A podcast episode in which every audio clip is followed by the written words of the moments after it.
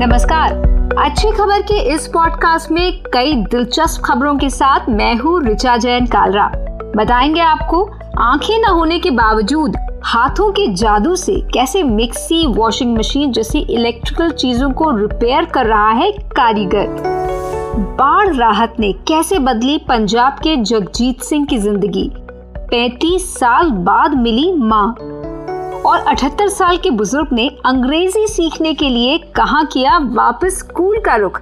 रोज तीन किलोमीटर पैदल चलकर जाते हैं स्कूल।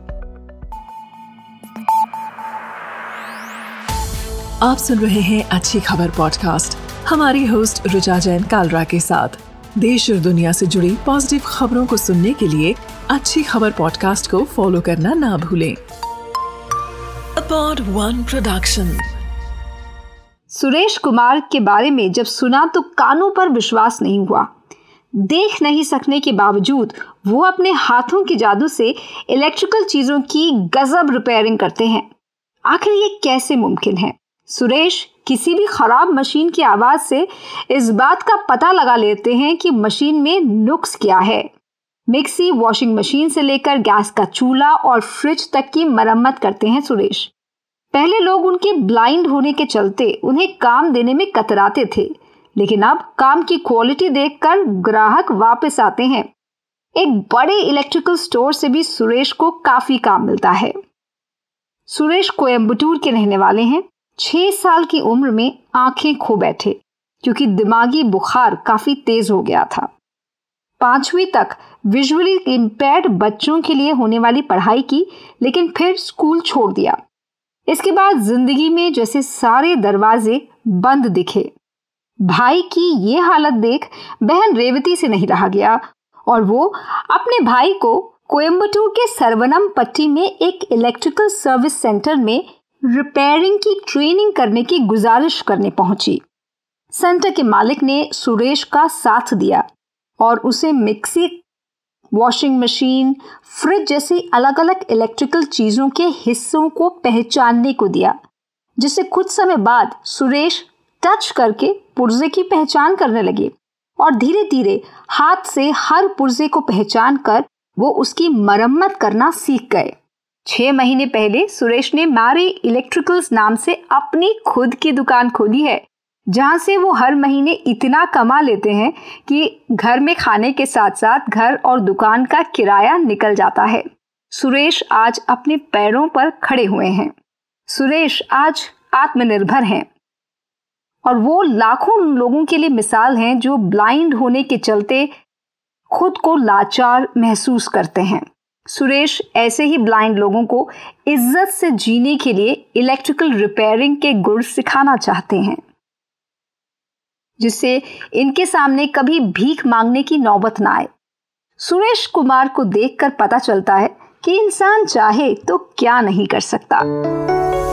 अब बात दिल छू लेने वाली एक ऐसी रियल कहानी की, जो सुनने में तो फिल्मी लग सकती है, लेकिन है बिल्कुल असली। सैतीस साल के पंजाब के जगजीत सिंह होश संभालने के बाद पहली बार हाल ही में अपनी माँ से मिले। उन्हें यही बताया गया था कि उनकी माँ की मौत बचपन में ही हो चुकी है। दो साल के थे जब पिता गुजर गए और माँ ने दूसरी शादी कर ली।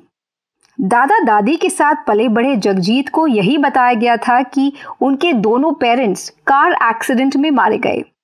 जब जगजीत सिंह दसवीं में थे तो दादा गुजर गए और धीरे धीरे वो सब लोग उनका साथ छोड़ गए जिन्हें उनकी माँ की असलियत पता थी।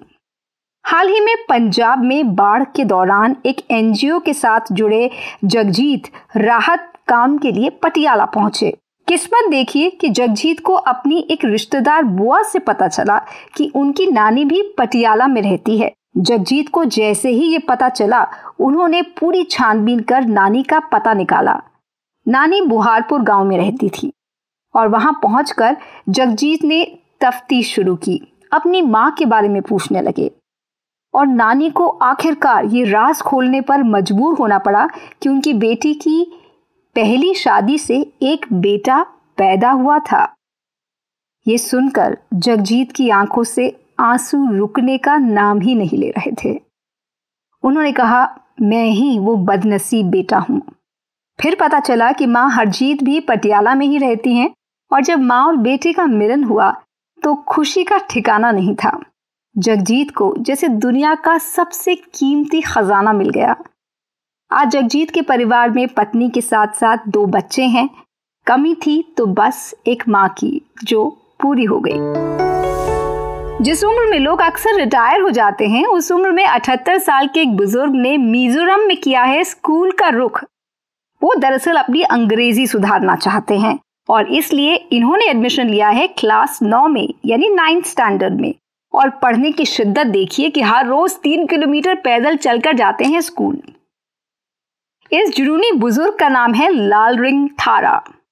ये दूसरी क्लास में थे जब पिता की मौत हो गई और पैसों की तंगी के चलते पढ़ाई छूट गई। कम उम्र में खेतों में अपनी माँ की मदद करने के लिए मजबूर होना पड़ा क्योंकि वो माता पिता की इकलौती संतान थे। उन्नीस में लाल रिंग थारा न्यू वाइकॉन गाँव में बस गए। और स्थानीय प्रेस्बिटेरियन चर्च में गार्ड के तौर पर काम करने लगे।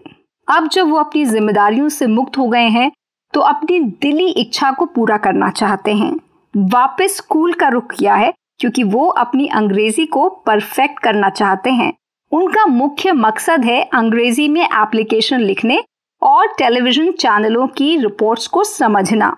और बड़े चाव के साथ 78 साल के लाल रिंग थारा स्कूल की यूनिफॉर्म पहनते हैं और किताबों से भरा बैग लेकर हर रोज तीन किलोमीटर चल कर जाते हैं स्कूल। वाइकॉन गाँव में राष्ट्रीय माध्यमिक शिक्षा अभियान, यानी R M S A high school में उन्होंने एडमिशन लिया है। खबरों के मुताबिक, लालरंग थारा ने कहा है कि उन्हें मीजो भाषा में पढ़ने या लिखने में कोई समस्या नहीं है, लेकिन वो अंग्रेज़ी भाषा सीखना चाहते हैं। क्योंकि उन्हें लगता है कि आजकल साहित्य के हर टुकड़े में कुछ अंग्रेज़ी शब्द मिले होते हैं, जो अक्सर उन्हें भ्रमित करते हैं। इस मिडिल स्कूल के प्रिंसिपल के मुताबिक लाल रंग थारा छात्रों और टीचरों दोनों के लिए एक इंस्पिरेशन के साथ साथ एक चैलेंज भी है। सीखने के जुनून के साथ साथ एक सराहनीय व्यक्ति उन सभी समर्थनों का हकदार है, जो उन्हें प्रदान किया जा सके। सीखने को लेकर लाल रिंग थारा का जुनून वाकई देखने लायक है।